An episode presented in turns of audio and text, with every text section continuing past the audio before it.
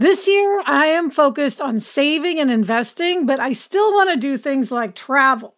NerdWallet lets you compare top travel credit cards side by side to maximize your spending, some even offering 10 times points on your spending, which means you could end up with a free flight or maybe a better hotel room. So, what could future you do with smarter financial decisions? Compare and find smarter credit cards, savings accounts, and more today at nerdwallet.com. Nerdwallet, finance smarter. Reminder credit is subject to lender approval and terms apply. Homes.com knows that when it comes to home shopping, it's never just about the house or condo. It's about the home. And what makes a home is more than just the house or property. It's the location and neighborhood. If you have kids, it's also schools, nearby parks, and transportation options. That's why Homes.com goes above and beyond to bring home shoppers the in depth information they need to find the right home. And when I say in depth, I'm talking deep. Each listing features comprehensive information about the neighborhood, complete with a video guide. They also have details about local schools with test scores, state rankings, and student to teacher ratio. They even have an agent directory with the sales history of each agent. So, when it comes to finding a home, not just a house, this is everything you need to know all in one place. Homes.com. We've done your homework. Hello, and welcome to Happier, a podcast that gives you ideas for how to make your life happier. This week, we'll talk about the happiness of reviving a dormant friendship and highlight some great yearbook quotations chosen by listeners.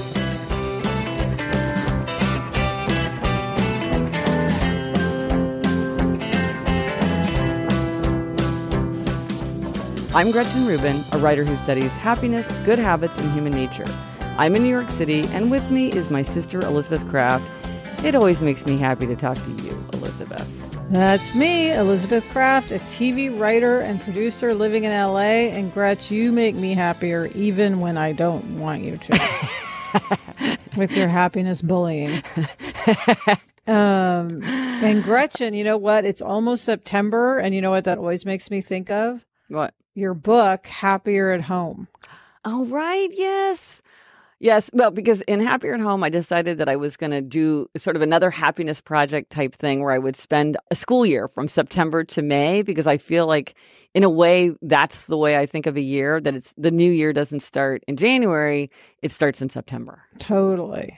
Yeah, and so if if you're a person who's interested in how to be happier at home, um, with stuff like possessions, time, relationships, neighborhood, for example, uh, people often sort of think that possessions should play no role in their happiness. You know, they should just get rid of everything and, and like stuff isn't important.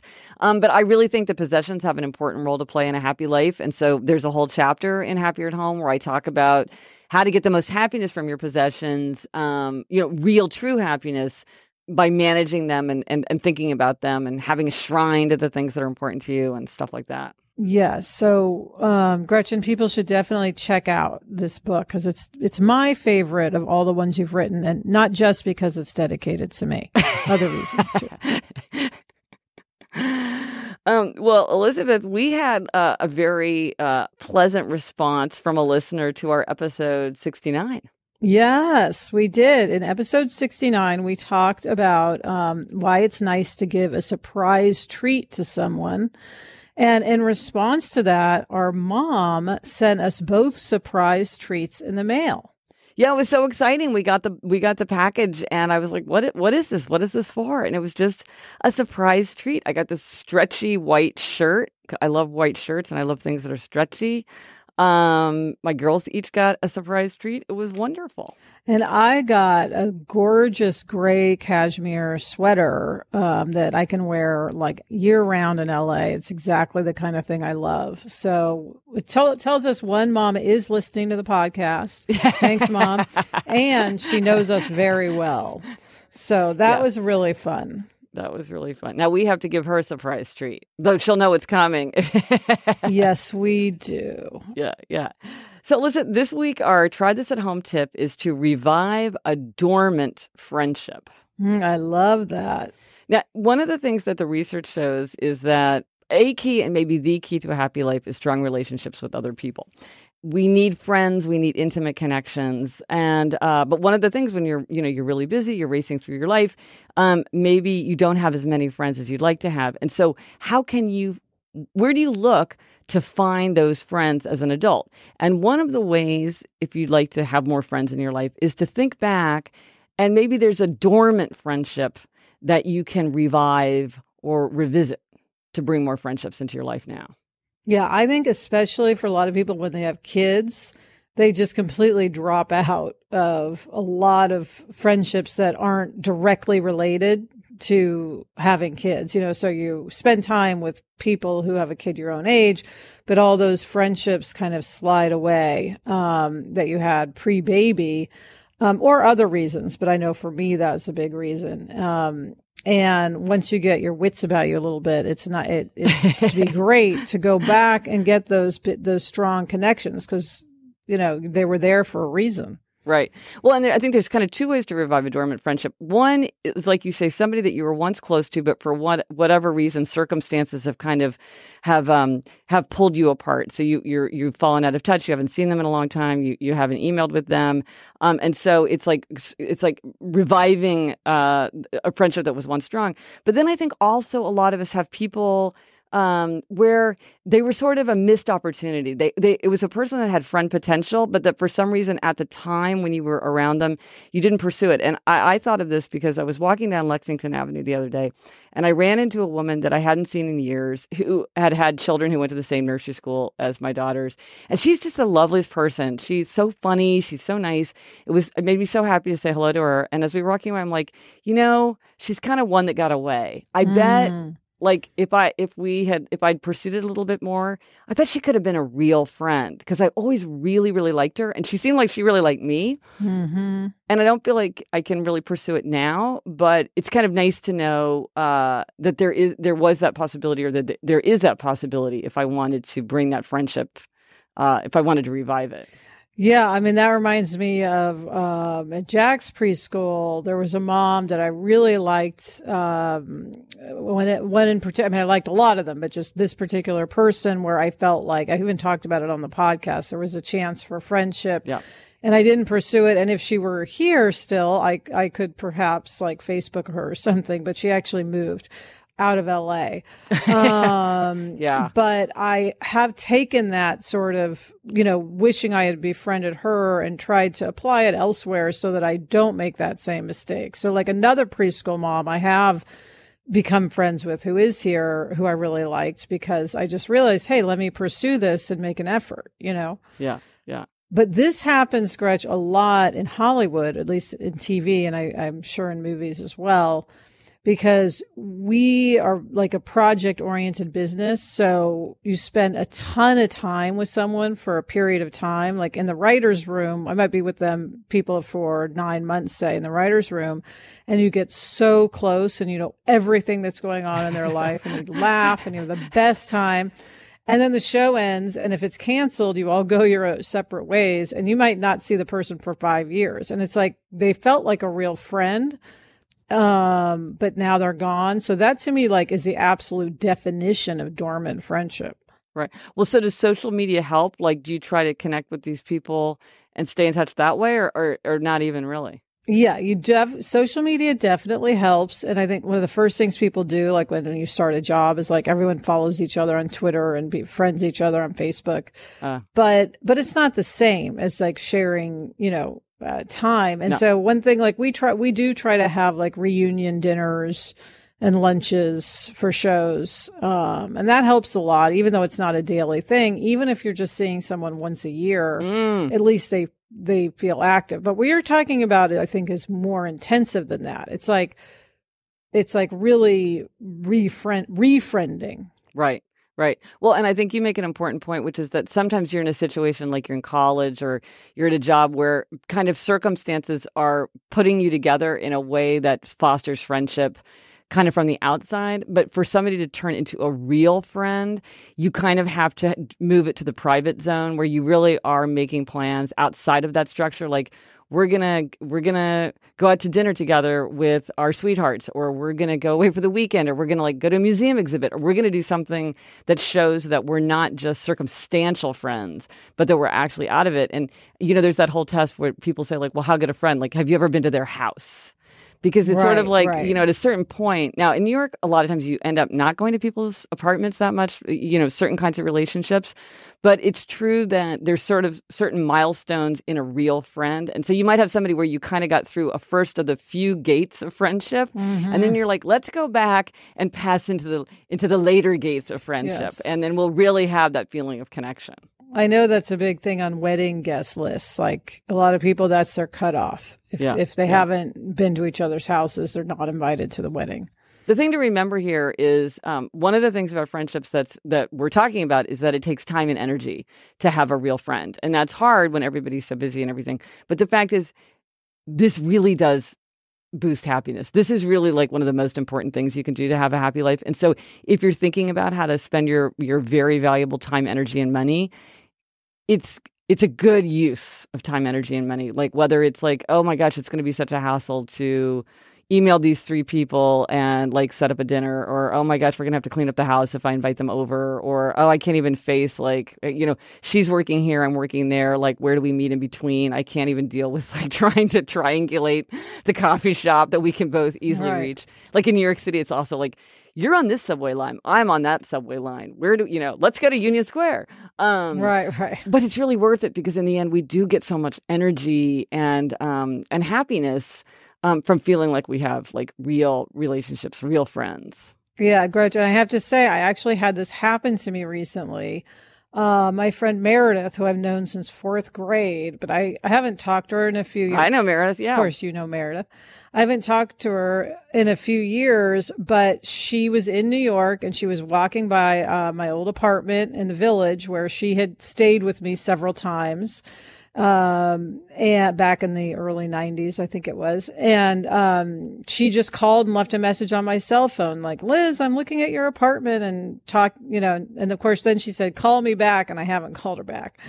But I felt this like that. jolt of like, oh, I love Meredith. She's totally such a great lifelong friend. And it brought everything rushing back. And I could picture her in my apartment. And it was like, it had just happened. So those friendships where, you just know they're there and then something sparks. It's like that is a real happiness boost. Yeah, and I think you're making a good point too. And, and, I sort of had a similar situation where, like, if you're trying, if you're thinking like, oh, I do want to revive a dormant friendship, it doesn't have to be like a big, gigantic gesture where, like, you, you know, you feel, like you're really putting yourself out there. You could take a little step like this to just sort of like build toward it. And I had, I had kind of a similar thing because I was up at Yale, and my one of my roommates was a diver, and uh, Yale has this bizarre uh, pool, which is their diving pool, but it's surrounded by bleachers, and then around that is the running track, and it's all inside, like with no natural light. It's just weird mm. and fifties ish, and and uh, mm. extremely distinctive.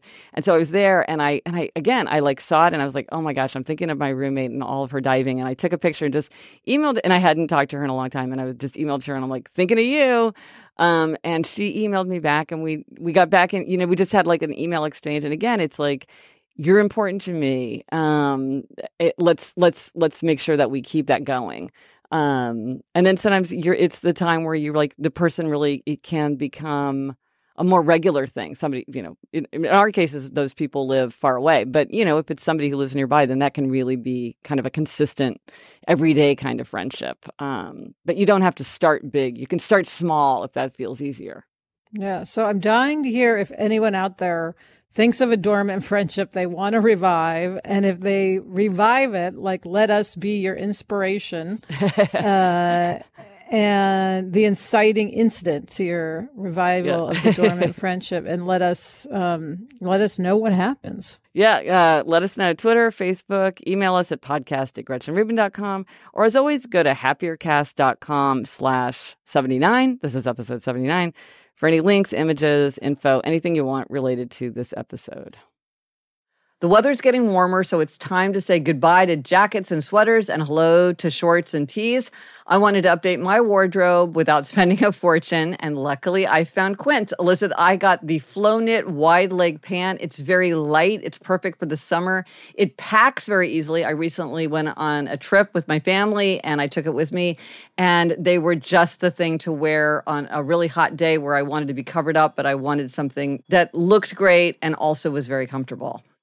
And the best part all Quince items are priced 50 to 80% less than similar brands. By partnering directly with top factories, Quince cuts the cost of the middleman and passes the savings on to us. Get warm weather ready with Quince. Go to quince.com slash Gretchen for free shipping on your order and 365 day returns. That's Q-U-I-N-C-E dot com slash Gretchen to get free shipping and 365 day returns. Quince.com slash Gretchen.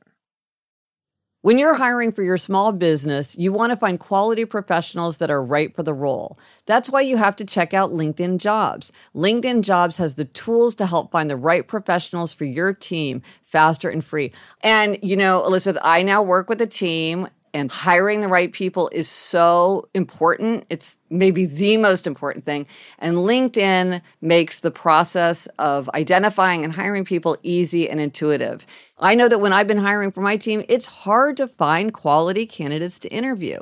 And LinkedIn isn't just a job board. LinkedIn helps you hire professionals you can't find anywhere else even those who aren't actively searching for a new job but might be open to the perfect role. In a given month, over 70% of LinkedIn users don't visit other leading job sites. So if you're not looking on LinkedIn, you're looking in the wrong place. On LinkedIn, 86% of small businesses get a qualified candidate within 24 hours. Hire professionals like a professional on LinkedIn. Post your job for free at linkedin.com slash Gretchen. That's linkedin.com slash Gretchen to post your job for free. Terms and conditions apply. So, Elizabeth, this week, the happiness hack um, is in response to a listener question because the listener sent us a question and I have the perfect hack answer for him. So the listener uh, question was from Todd. He said, Our household receives several items, newspapers, magazines, catalogs that are of interest to most people in the family.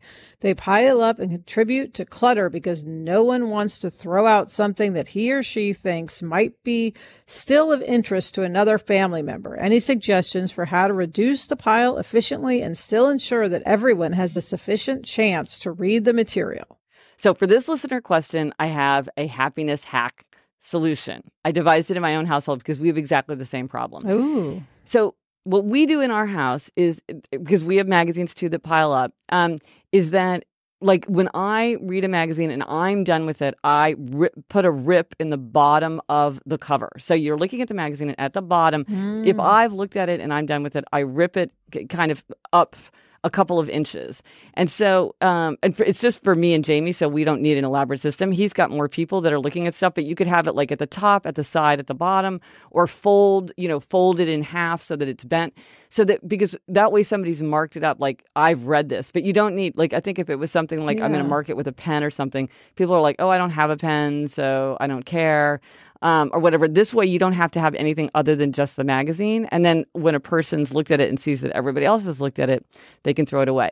We also have a thing where if enough time goes by, we just throw things away. Like if it's been sitting there for two months or whatever, mm-hmm. it's like it mm-hmm. comes every week. Like it's just going out because we're not going to let them stack up so much. Um, the New Yorkers we keep until we read them, which can sometimes take quite a long time. But this is a really good way because it's it's wordless, it's totally simple, and then you know when something has uh, has been used by everyone. So I hope that Todd finds that helpful because in our house, yeah. I have to say I'm very proud of that hack. Nice one.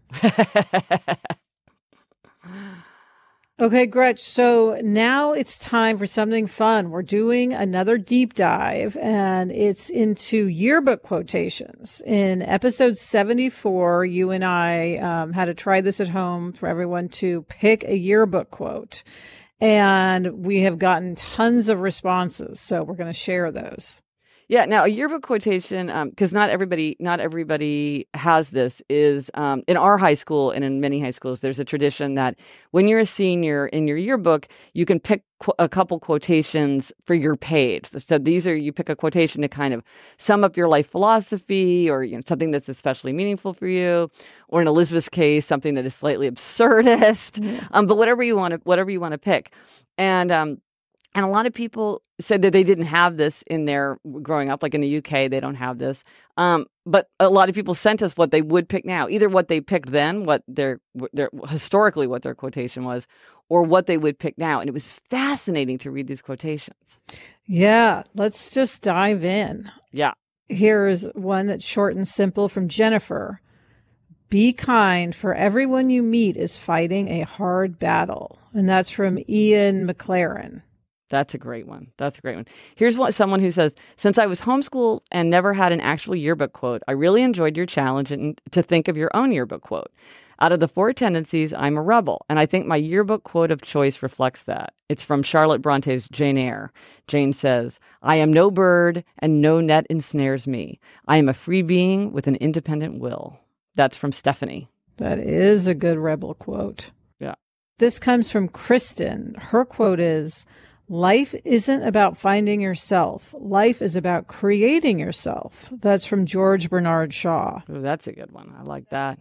That's really interesting. And here's one that came to us by voicemail. Hi, Gretchen and Elizabeth. My name is Katie, and I'm calling from Boise, Idaho, and I love your podcast.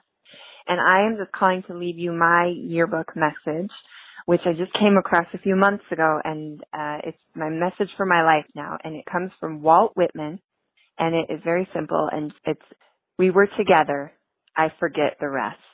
I love it. It just fits so perfectly with my husband my family and i'm going to hang it on my wall and it's just beautiful. We were together.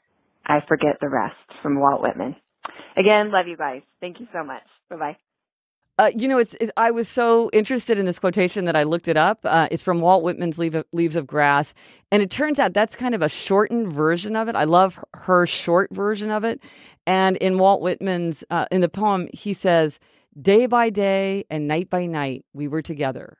All else has long been forgotten by me." I like both versions. Mm. Yeah, we were together. I forget the rest is very poetic as well. Yeah, yeah, yeah. Both versions work. Um, Gretch, I love this one. This is from Annie. Um, she says, as an aspiring screenwriter, this means a lot to me. It both is reassuring and rings remarkably true. Two qualities I find don't go together too often. and Gretch, this is from Ira Glass, famous for This American Life. Um, and he says, nobody tells this to people who are beginners. I wish someone told me. All of us who do creative work, we get into it because we have good taste, but there is this gap. For the first couple of years you make stuff, it's just not that good. It's trying to be good. It has potential, but it's not. But your taste, the thing that got you into the game is still killer. And your taste is why your work disappoints you. A lot of people never get past this phase. They quit. Most people I know who do interesting creative work went through years of this. We know our work doesn't have the special thing that we want it to have. We all go through this. And if you are just starting out or you are still in this phase, you got to know it's normal. And the most important thing you can do is a lot of work. Put yourself on a deadline so that every week you will finish one story. It is only by going through a volume of work that you will close that gap and your work will be as good as your ambitions. And I took longer to figure out how to do this than anyone I've ever met. It's going to take a while. It's normal to take a while. You've just got to fight your way through. Uh, that's, it's both true and reassuring. That's very true. Yeah. Yeah. Um, as yes, definitely for my job. I mean, I, I, that's one I can take to heart. Uh, now, I love this one that Linda sent in, which is the last two lines of the poem, The World I Live In by Mary Oliver. Only if there are angels in your head will you ever possibly see one. Mm-hmm. Now, and I especially love that because a big quotation that I used, and it was an epigraph uh, for one of my books, was Samuel Johnson, who said, As the Spanish proverb says, he who would bring home the wealth of the Indies must carry the wealth of the Indies with him. Mm. So it's this idea that you can't find something that you don't already possess. And so um, I really loved seeing that one from Linda. Gretch, here's one. Uh, Meredith is from Mary Poppins. Anything can happen if you let it. Love that. And then Jenny's is from Flaubert. Be regular and orderly in your life, that you may be violent and original in your work. Ooh, that's, Ooh. A good, that's a good one. Yeah. Now, I appreciated this one from Christina um, because she uses a quotation from The Office, which is my all time favorite television show, which I'm mm-hmm. obsessed with. And she says, uh, she's a robotics engineer. And she said, when I graduated from Penn, the engineering school displayed a quote for each of us when our name was called at the ceremony. The quote I used was from the finale of The Office. Uh, so here, let's listen. It's it's from the character Andy, played by Ed Helms, and this is what he said. The weird thing is, now I'm exactly where I want to be. I got my dream job at Cornell, and I'm still just thinking about my old pals. Only now they're the ones I made here. I wish there was a way to know you're in the good old days before you've actually left them. Love that from Andy at the in the office. That's a great one. Um, here's uh, one from Pablo Picasso. The meaning of life is to find your gift. The purpose of life is to give it away. And that's from Amanda. And she says, I actually have the same birthday as Picasso, date, not year, of course. And I think that makes me resonate with this quote all the more. Yeah, I love that. I love that. Uh, Emily quotes from uh, Jonathan Safran Foer book, Everything is Illuminated, which is a fantastic title, by the way. I love it. And it's the quotation, Let love write on you, um, which is from a conversation where a character says, You spend so much time writing on love. You should let love write on you for a while. Mm. That's very evocative. Yes, poetic. Um, Priya's quote comes from Just Kids by Patti Smith, which I just read, uh, Gretch, a couple weeks ago. Fantastic book. Yeah, I love that book. Love that book. She says, Yet occasionally we discover in the folds of an old handkerchief a shell or an insignificant stone that had once embodied our happiest of afternoons. She says, the reason I love this quotation so much is that it has an air of happy nostalgia about it, but also to remind myself that small things in life can be important and memorable and contribute to who I am, even if I don't necessarily realize it or don't look back on it until much later in life. Also, it reminds me that while big events happen, such as career steps and an engagement, etc., that it's important to pause, take stock, and keep a perspective on things. Yeah, that's a beautiful, beautiful line. Uh, and Marie Claire suggested one from Robert Louis Stevenson, and I love Robert Louis Stevenson, so I was excited to see this. Um, and her quotation is Don't judge each day by the harvest you reap, but by the seeds you plant. Ooh. That's a good reminder. Yeah. And so a lot of people also pick song lyrics, um, which uh, I think is a place where people find a lot of uh, kind of inspiration. And, and, and so they sent in quotations that were lines from songs that were particularly meaningful to them. So Here's one more from Letitia. Uh, she picked a line from Good Riddance by Green Day. Quotation is It's something unpredictable, but in the end is right. I hope you had the time of your life. So let's listen. Another turning point, a fork stuck in the road. Time grabs you by the wrist, directs you where to go. So make the best of this test and don't ask why. It's not a question, but a lesson learned in time. It's something unpredictable, but in the end is right. I hope you had the time of your life.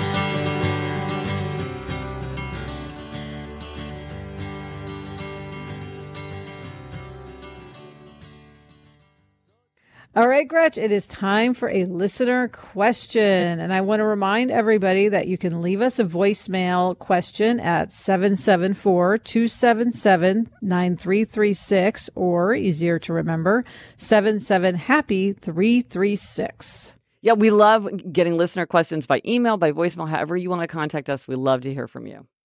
And Gretch, this week's question comes from Jenny in Utah, and she writes, I am an abstainer who loves chocolate. Every time I hear a woman talk about her chocolate stash, I am secretly envious. Smiley face. Is there a way for me to have a chocolate stash as an abstainer? Do you have any tips or advice to help me keep the chocolate craving under control while still allowing me to keep it around? I'm a longtime listener and enjoy listening to your podcast weekly while folding laundry or cleaning my kitchen. Okay, so Jenny is invoking the distinction the uh, between abstainers and moderators, which I write about in Better Than Before um, in the strategy of abstaining, and we've talked about it on the podcast. And I'll put a link in if you go to happiercast.com slash 79 i'll put a link um, to the quiz like are you an abstainer or moderator but bottom line is abstainers are people who find it easier to have none they can't have a little bit so it's easier for them to have none because they either have mm. none or a lot and Jenny says she's an abstainer when it comes to chocolate. She loves chocolate. She's an abstainer. Now, mm-hmm. you see these people around, and I've seen them around just like Jenny, who like have a bar of fine chocolate in their desk drawer. And then, like every day or every two days, they have one square of fine chocolate. And the fact is, this is not possible for abstainers you cannot be an abstainer and indulge in moderation. It's mm-hmm. like to be one is not to be the other. And I get why it looks attractive because you're like, if I could only have a little bit and be satisfied with that, that would be so great. Right. But if you cannot indulge in moderation, abstaining is easier. And it's it's really like she's saying, Can I be an abstainer and yet act like a moderator? And the problem is you can't really. I mean, for moderators, it, it's bad to try to abstain. They get kind of panicky and rebellious if they think they can never have something. So they do better when they have a little bit. But if Jenny is saying that she's an abstainer with this, I really think in the long run, it's going to be easier for her and make her happier, just like in her relationship with chocolate, if she doesn't try to indulge in moderation. Now, one thing you can do in a abstainer is you can have a planned exception. So you can say like, well, on Saturday we're going to go to this, we're going to go uh, to this area of the city that has this amazing chocolate store, and when I'm there, I'm going to buy three chocolates of the finest chocolates, and I can't wait to go there. And then Saturday comes, and she goes and she has the chocolates, and it's great. And the thing about a planned exception is you look forward to it with pleasure, and you look back on it with pleasure because you've decided what you're going to do. We're grown-ups. We can make our own rules. We can make exceptions. But what's the problem is if you're like, ooh, that lady can keep a bag of Hershey's Kisses in her desk drawer. Why don't I try keeping a bag of Hershey's Kisses in my desk drawer? Well, she eats a bag over the course of a year, and you're going to eat that bag in a week. Mm-hmm. You know, if like if that's what's true for you, it, you kind of just have to deal with that. And I say that as an abstainer, a hardcore abstainer myself. Yeah. So uh, sorry. Uh, not not the response you're probably hoping for, but cling cling to that uh, chocolate shop outing that Gretchen has offered, um, and you know, uh, just, sometimes you're not bringing the sunshine, Gretch. I have to say, but but you're not wrong. You're not wrong. You're telling you're telling hard truths here. This message is sponsored by Greenlight. As your kids get older, some things about parenting get easier. They can dress themselves, they can clean up after themselves, allegedly. Other things don't, like having conversations about money. The fact is, kids won't really know how to manage their money unless they're actually in charge of it. That's where Greenlight can help. Greenlight is a debit card and money app made for families. Parents can send money to their kids and keep an eye on their kids' spending and saving, while kids and teens build money confidence and lifelong financial literacy skills. Yeah, Jack has Greenlight. And one thing I love is that it includes a chores feature where you can set up one time or recurring chores and reward kids with allowance for a job well done. Gretchen, we used to mow the lawn. How much more motivated would we have been if we'd had funds deposited when we completed that chore? Mm-hmm. Sign up for Greenlight today and get your first month free when you go to greenlight.com slash happier. That's greenlight.com slash happier to try Greenlight for free. Greenlight.com slash happier.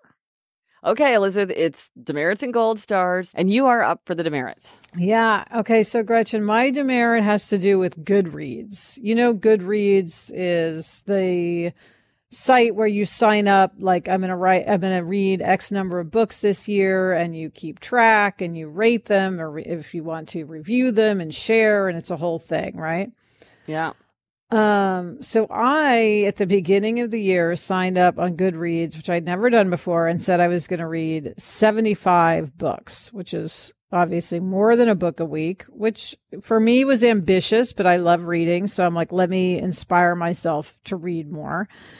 Um, and I have just, well, not only have I fallen short on my reading? I mean, desperately fallen short on my reading. I also have not logged my books into Goodreads. So, as an obliger, I was thinking this would help me you know? Mm-hmm. um but i guess it hasn't because i've just forgotten that goodreads exists and i haven't you know i haven't gone to it and or done anything. And now it's like this nagging thing in my mind but i don't want to go back because i'm so far behind in my reading. Like i never should have picked 75 books. That was crazy well, I mean, okay, so you've learned from the demerit, which was that you set a goal that was too ambitious and unrealistic, and so now you feel discouraged. So yes. that was a good lesson to learn. Um, a lot. I've been surprised since I wrote Better Than Before. A habit that so many people say they want, and I, I did not expect this, is that they want the habit of reading more. So I think you're in good company in that a lot of people love to read and want to read more, but they find it challenging. Um, and in fact, if you go to my site or if you email me and say you want it, I have this like one page habit guide that's like uh, ideas for how to read more, how to get more reading done, like the different tricks you can do. Now, mm. Elizabeth, I've I've so uh, battered you over the head with my habit making strategies that you know what I'm going to say. You should use the strategy of monitoring and the strategy of scheduling and the strategy of other people and the strategy of convenience yeah. and the strategy of loophole spotting and the strategy of safeguards.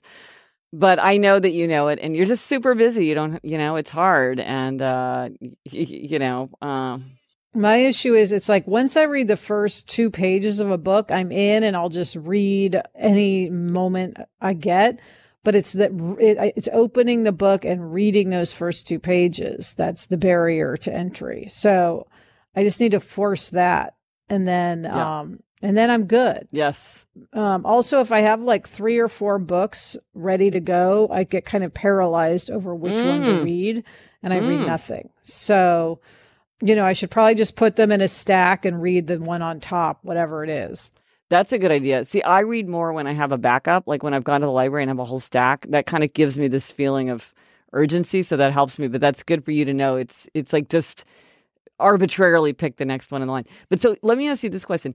Goodreads, logging in on Goodreads, does that give you a good feeling like, ooh, I'm recording this and I'm getting a gold star? Or does it feel like this is just another task that I have to complete? And so it makes reading reading books feel even more onerous because now I have this like record keeping duty. Does it make it easier or harder for you to to do this? I thought it would make it easier. Um, I don't even know if it's impact. I, I don't know. I don't know. I just know that I haven't done it. Here's something that I do that maybe would work for you for accountability, but it's also easier is, uh, but you might find it discouraging is every week, Sunday night on Facebook, I post a picture of all the books that I've read that week that I finished that week. Sometimes I, I make, takes more than a week to read a book. And so it's kind of like a record. And it also gives me that kind of gold star, like, look, I read a book. Um, but it's just taking a picture, so I don't have to like go to my computer screen and type in, and, and that would feel sort of more burdensome to me. So you might think about that, like finding another way of kind of giving yourself that record keeping and that accountability, but in a way that might feel more natural to just the rhythm of your day.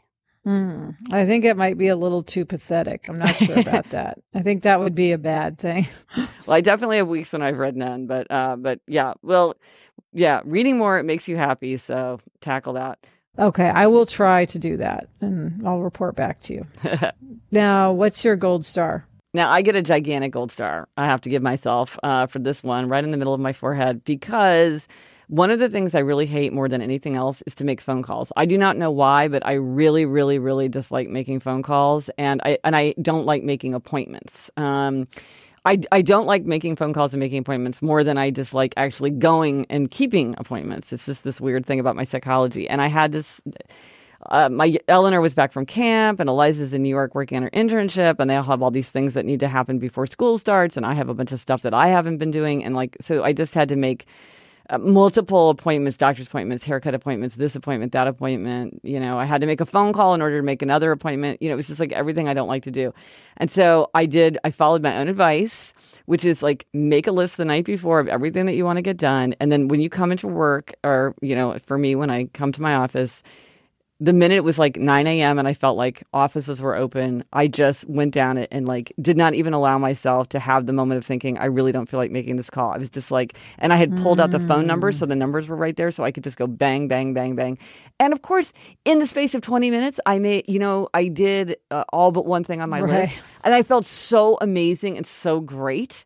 Um, and I'm like, why why do I psych myself out? Like I if I didn't hadn't learned the hard way that I need to do this, I would have postponed these things for months and months and months. So anyway, I feel like I get a big gold star for that because I really don't like doing that. Yes. And I did it all. And I think a lot of people share that. I think Yeah. many of us dislike having to call and make appointments. It's definitely um, just psychologically something that one avoids at all costs.